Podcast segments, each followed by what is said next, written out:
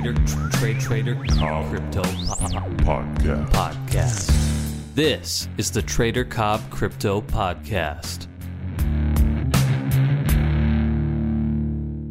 G'day guys, welcome to the Trader Cobb Crypto Show. I've got Ronen Sartena of Block Crunch Capital. Mate, I've got a very good introduction for you. So could you please tell the viewers and listeners all about yourself and what you're doing? Yeah, absolutely.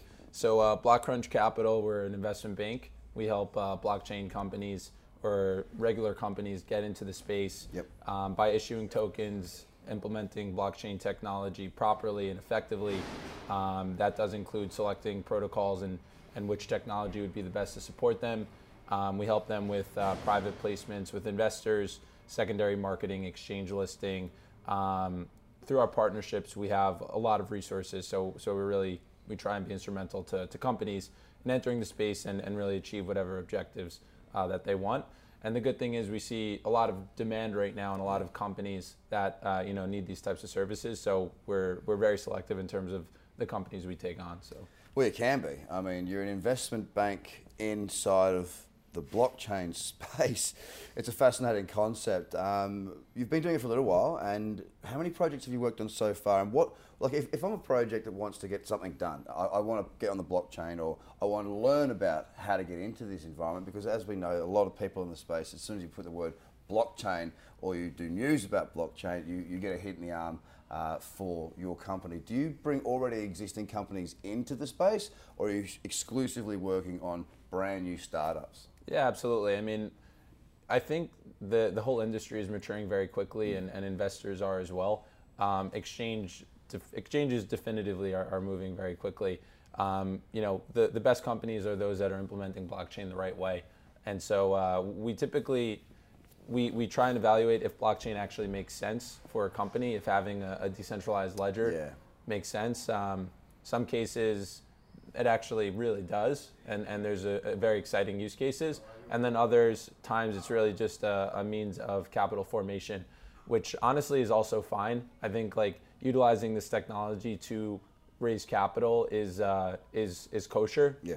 And it's also beneficial for investors. So I think there's a lot of things that we'll see and why blockchain technology does make sense for everybody, but we are very transparent and do like to elaborate why the use of blockchain is appropriate for each company that we take on. Yeah. Do you want to tell us a bit about your background, how you got to this point, and then we'll go into the vision and what you're trying to achieve with the company? Because I mean, it's an interesting, like, running an investment bank effectively within blockchain. I mean, it's unheard of to a certain degree. It's definitely interesting.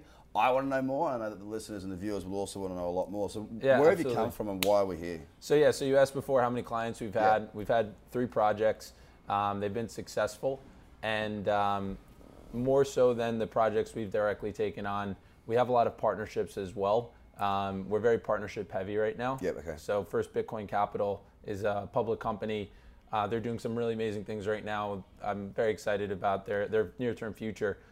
They've done over 150 ICOs as a company. So as you can imagine, then MLG Blockchain is Canada's top firm, and they've worked with amazing companies like Tron.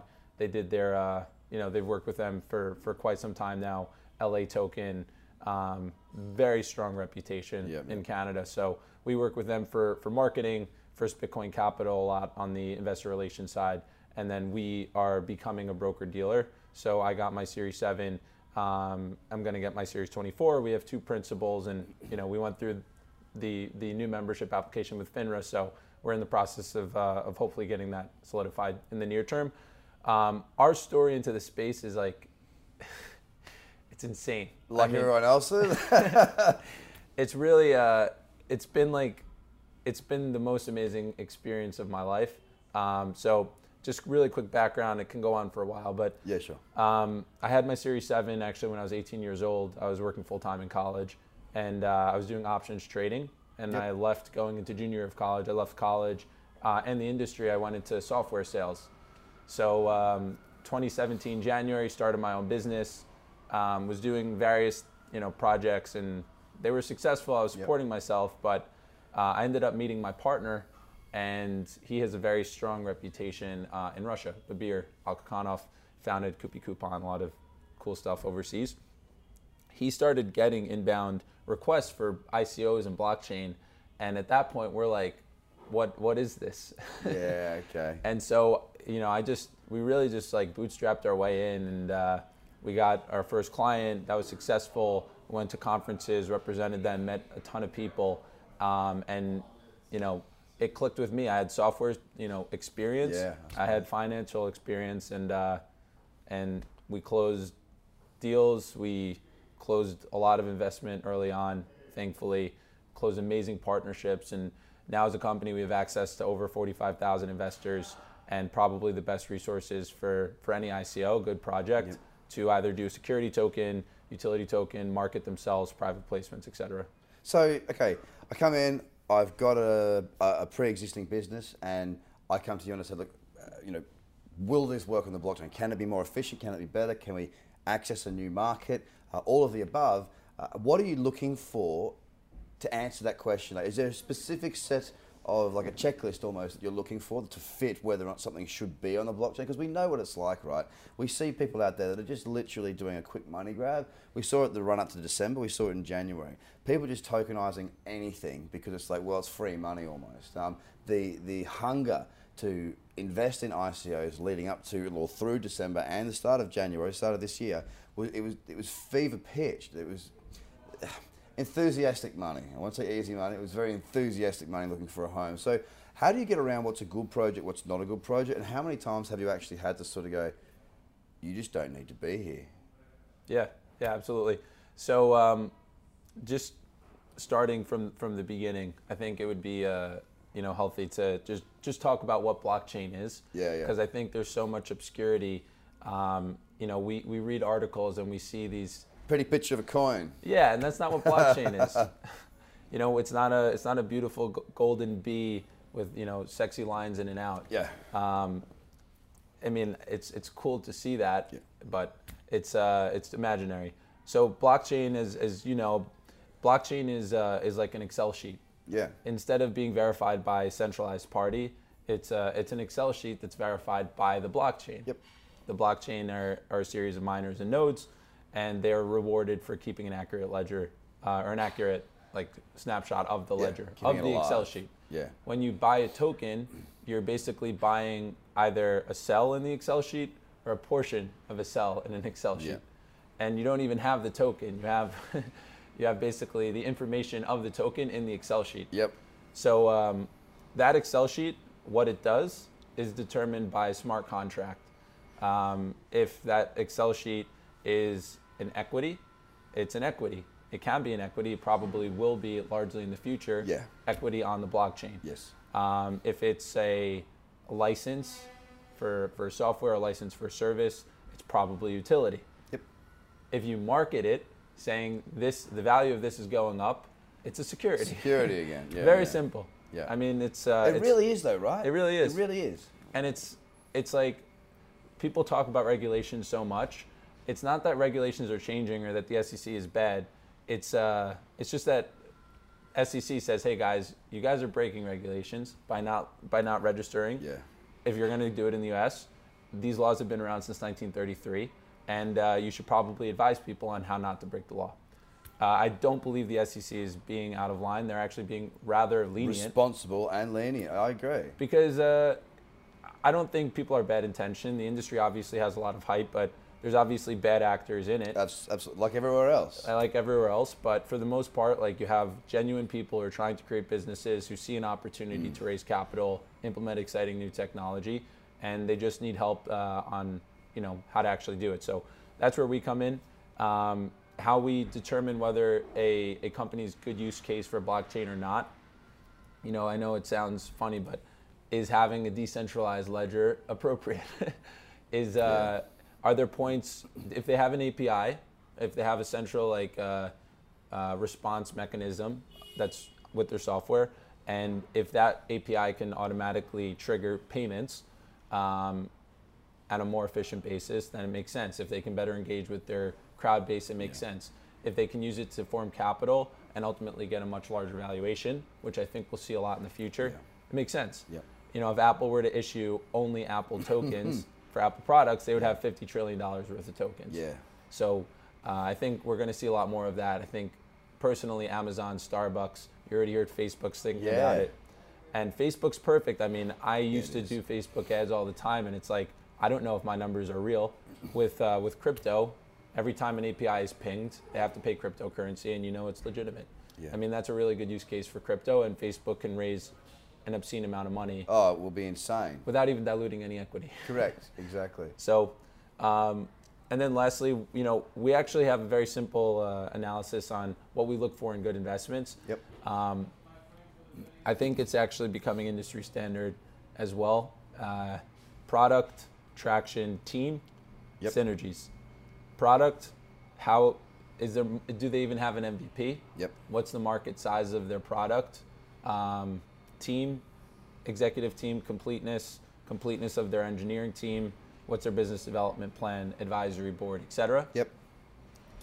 And then traction is do they have any key performance indicators, KPIs? Yeah. Or do they have, even if it's a little bit, like we're working on an extremely exciting project right now. It's called the Fan Controlled Football League. Fan Controlled Football League. You heard it first here, ladies and gentlemen. I am so excited. I'm pulling out every single, you know, hopeful big contact in my Rolodex. You know, you have a Rolodex? We have. Let me give you the idea first, and then we could talk about, like, really quick. It's like Fan Control Football League. It's so crazy. When I heard this pitch, I was like, "This is so crazy. It just might work." Yeah. They have basically you're watching real life football players, and there's a coach, and the coach selects 4 plays, and then you can select and vote which play you want to be called next. So it's like there's going to be like from a live football match. Live football game. Right. It's like real life Madden. So you watch it on TV anyway, and then you can sort of, like, we're looking at a chessboard or checkerboard or, you know, backgammon board. Yeah. You can then sort of go, right, you place the next play, and if you're right. Yeah, exactly. And then there's going to be microphones on the players, video cams on the players. And, like, the idea, now imagine, like, Shaquille O'Neal versus Charles Barkley, who's heading a team, and you can actually take part with them. You know, it's going to be live streamed on Twitch. There's a lot of big players that we're hopefully going to get. Jesus. And that's a perfect use case for crypto, because if you have crypto and you want to, like, buy plays or you want to, like, do fantasy football with these people, I think there's, like, an amazing crypto play there.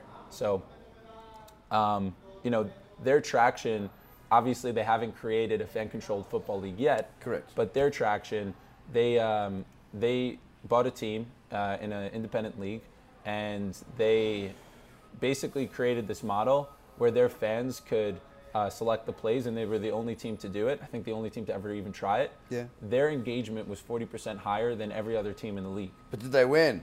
They went, they went 5-11 the first year.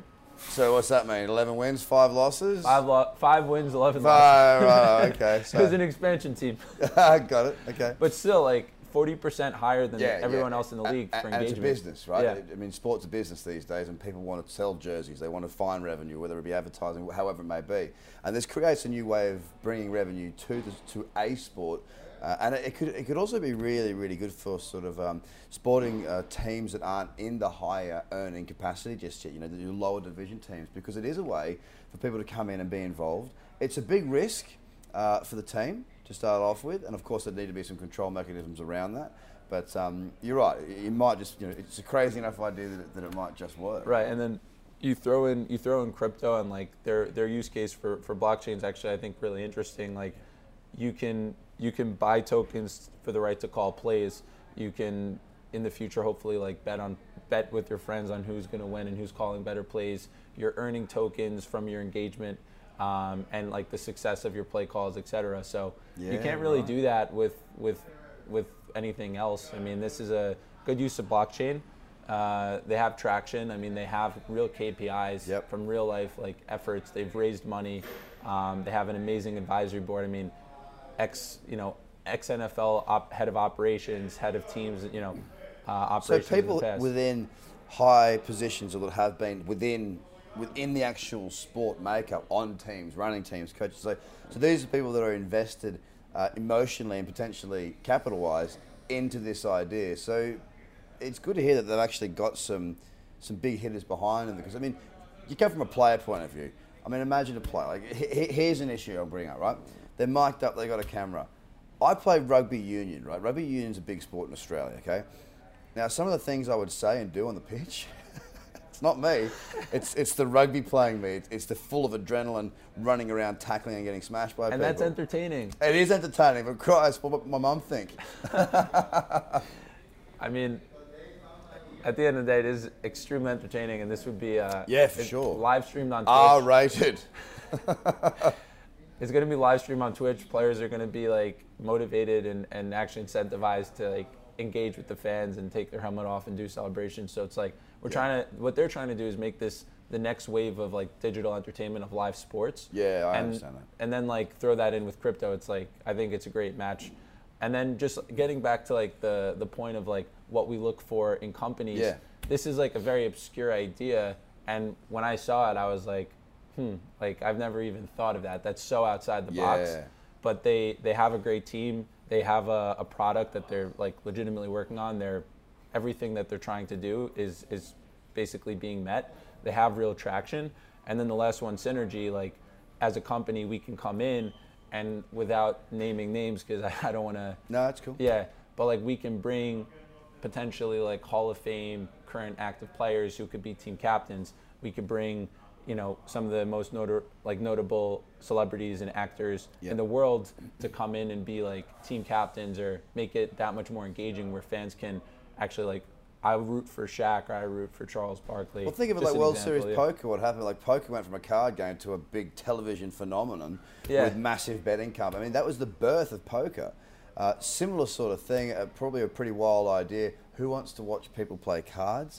I mean, that conversation would have been had, and now look at the size of that industry. But I think it's a fantastic idea, and I'll be sitting on the sidelines watching that very, very closely, so to speak. But I wanted to hit you with one more thing before we wrap. The regulation side of things. We discussed it very briefly before the interview started. Where do you think we're going? How soon do you think it's happening? Obviously, you're an investment bank in this space. You're going to have your ear to the ground very, very closely. You'll be having lots of conversations around this space. Is there anything that you sort of see coming that you believe will be positive, negative, challenges, these sorts of things? Regulation is a big conversation. I just want to sort of have that conversation with you because you're probably at the coalface more than most. Yeah, so I'm really excited about the industry's growth potential in the near term, extremely. Like I wanna and wrote an article and plan on publishing it. Why I believe Bitcoin's going to 50,000, and we like that. Yeah, I would love that as well. But I mean, just objectively, like if institutional capital is like Goldman Sachs, Circle, bought Poloniex. That's a really big deal. Yeah. That they bring like a lot of institutional capital to the table. If the custodian issue is solved, I mean, you have potentially like a 5x of the crypto market cap. Like what we're seeing right now is relatively very small compared to what it can be, and especially if like Reg D, 506C private placements. I mean, there's very simple. It sounds like it's complicated, but like Reg S, if you're a foreign company and you want to raise money from the United States, you could do so through a Reg S and from accredited investors. If you're a U.S. company and you want to raise money while being exempt and not reporting, Reg D 506C. If you want to do like full-blown public company, Reg A+. It is a little bit more expensive, the legal fees. But at the end of the day, like companies more and more, you hear, we're going to go this route. We want to do this kosher. We want to, be appropriate and in good standing with the SEC and FINRA. And so when that comes and you have a new wave of institutional capital, like I'm very excited about the prospects of dApps getting really good valuations and funded because they're kosher and institutional capital can put their money behind it. And then. For the Bitcoin, you couldn't short a ledger up until the futures there was futures trading, so you couldn't short a ledger. I mean, that's insane. Like you only have buyers and sellers are limited to the cost of mining, and it's limited to hodlers. At the end of the day, I mean, Bitcoin shorters are going up against the most passionate community, absolutely known to mankind. Yes, I mean, I know friends that were in Bitcoin early on, and like they're like, yeah, I love Bitcoin. Like it's a passion project for them. They're not going to sell for most of my friends aren't going to sell for less than 10. Yep. And then miners, like the cost that goes into mining, why would they logically sell for less than that? Exactly. So there is a floor, in my opinion. And so, yeah, sure, like market cap or price went from 20,000 down to like 9 to 6, whatever it is now. Yep.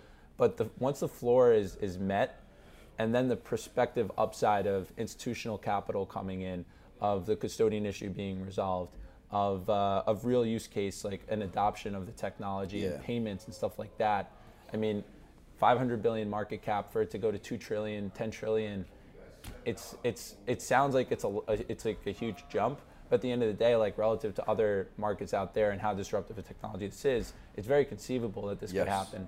So, and just from like a logic perspective, like I think ticket sales for Consensus, what, quadrupled? Yeah, like 17 million in revenue or something along the lines of that, just from one single event. I mean, it's madness down there. It's insane. It's absolutely madness. So we tried to find a spot to interview today, and you cannot find a spot in that Hilton Hotel. It's an absolute mess. But it shows how exciting the industry is. And I've been speaking to people that were here last year, and it's double, treble the size of what it was. The space is evolving very, very quickly. There's no doubt that once they've got that custodial issue sorted out, the institutional money will be ready to go. And the institutional money is motivated to be in this space, and it's just looking for that safety element. How can we keep our clients' money safe and keep our own money safe? Now, the space will discover that. It is not a matter of if, it is a matter of when. Mm-hmm. And more and more, like, I'm a trader, so I'm watching if the fluctuations in price at the moment. At the moment, to be fair, it's been a bit average because it's just not doing a great deal. It's a bit messy, but you know, I'm also an investor in the space. Now, I've never been more bullish of any technology ever in my life. I'm all in on this, and I'm not concerned about the fluctuations from my investments because I just know what is going to happen. It's an exciting period of time, and it's been an absolute pleasure to speak to you, mate, because it's having the insight that you do, being the first investment bank in crypto that I know of anyway.